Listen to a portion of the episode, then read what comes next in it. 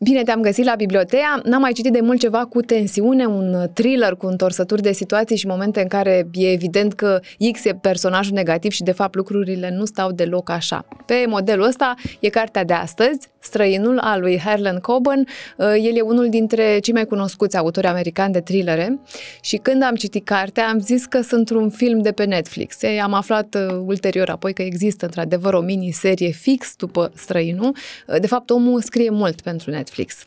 Coburn se pricepe să te agațe de la început cu câte o scenă așa care uh, pare ireală, încât dacă îți plac misterele și încurcăturile, te-a prins. Și în străinul aplică fix rețeta asta. Bibliotea cu Tea Teodorescu, un podcast Zunivers. Îl avem pe Adam Price, e un avocat care le are pe toate, e aranjat, trăiește într-un cartier bogat, într-o casă generoasă, alături de Corinne, care e soția și cei doi băieți ai săi.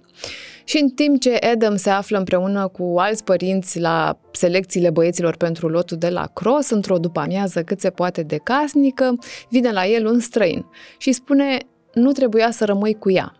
Și când zice de ea, se referă la soția lui. Adam e șocat, vorbești cu mine, îl întreabă.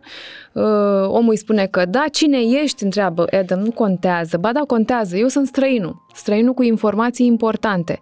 Corin te-a mințit, Adam n-a fost însărcinată, a fost doar o șmecherie ca să te întorci la ea.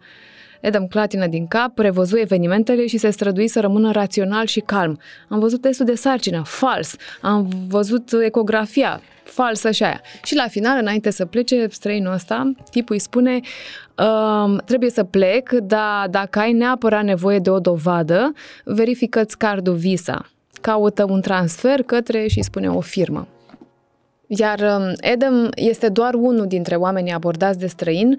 Um, asta e și ideea centrală a cărții, că există un om care lucrează cu alții, sunt așa o grupare, și cu toții cumva află secretele ascunse ale unora, le cer bani ca să nu le divulge, dacă nu îi amenință că le vor expune secretul chiar persoanelor care n-ar trebui să-l știe.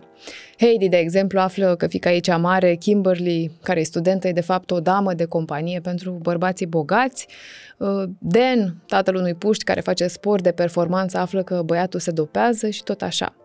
Și autorul te plimbă prin toate viețile astea care urmează să fie date peste cap, iar la final uh, te duce și în vizuina grupării, care dă în vileag secrete și prezintă pe toți. Și ca orice grupare dubioasă, și asta ajunge să fie compromisă, cine și cum reușește, asta e chiar rezervată finalului poveștii. Îmi place că în cărțile lui Coben uh, nu există neapărat crimă, ci există dispariții ale unor persoane și cazul de față Mm, și e bine că sunt dispariții pentru că dispariția aduce cu ea și speranță. Omul ăla nu e mort, e dispărut, poate apare, poate nu. Ce vrea Coburn să facă din cărțile lui, zicea chiar el într-un interviu, vrea să te apuci să citești ceva pe la 11 noaptea înainte să te duci la culcare și până să-ți dai seama să se facă 4 dimineața și tu să nu fi lăsat cartea din mână. Și nu e exclus să se întâmple așa și cu străinul de astăzi. Gata pentru acum, eu te aștept și data viitoare la bibliotea cu o carte nouă. Zunivers Podcasts